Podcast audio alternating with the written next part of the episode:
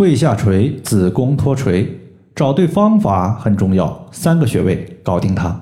大家好，欢迎收听艾灸治病一百零八招，我是冯明宇。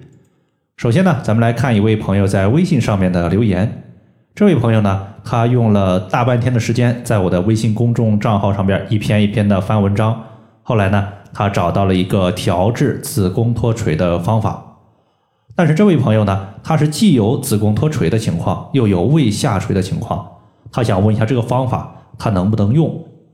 实际上呢，胃下垂这个病症，很多朋友可能都有，只是呢你可能没有特别注意过。比如说，有些人他稍微吃点东西，感觉胃部有下坠感，不舒服，这个可能就是胃下垂的表现。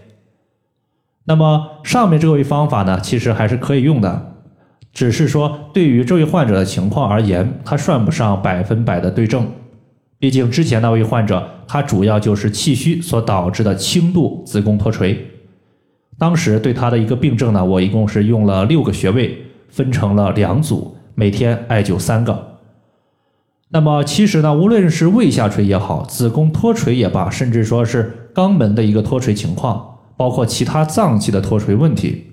都可以用我们今天所要讲的方法来预防和调治，但是呢，我需要强调一点，今天讲的方法它主要是针对轻度的脱垂问题。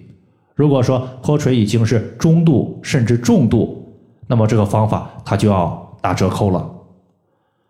今天推荐的这一组穴位呢比较简单，通用性很强，所有的一个脱垂情况都能用，非常简单。下面的话我们具体的分析一下。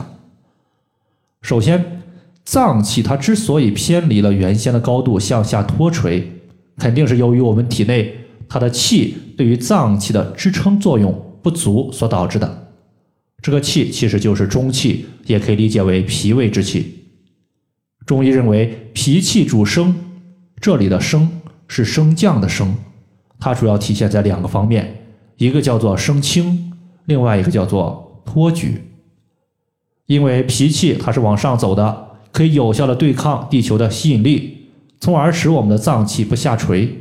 一旦脾气虚弱，托举无力，脏器就开始往下走，这时候就出现了脱垂的问题。所以此类问题它必须补气，尤其是调补脾胃之气。如果你想用中成药来调节的话，可以考虑用补中益气丸。穴位的话，我们说三个，分别是百会穴、气海穴和足三里穴。百会穴，把我们两个耳朵向前对折，耳朵的耳朵尖儿，它的向上的连线在头顶有一个交点，这个地方就是百会穴。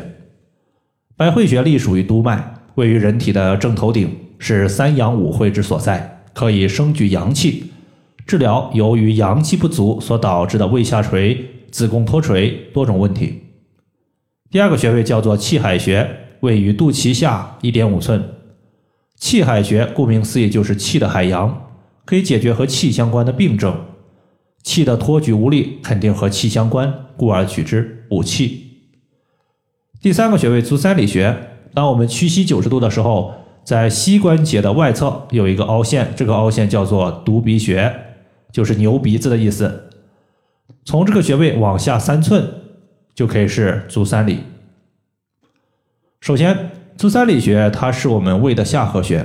中医认为，合治内腑，也就是足三里穴，对于和胃相关的病症都可以起到深度的调节效果。而胃下垂属于是胃病之一，故而取之。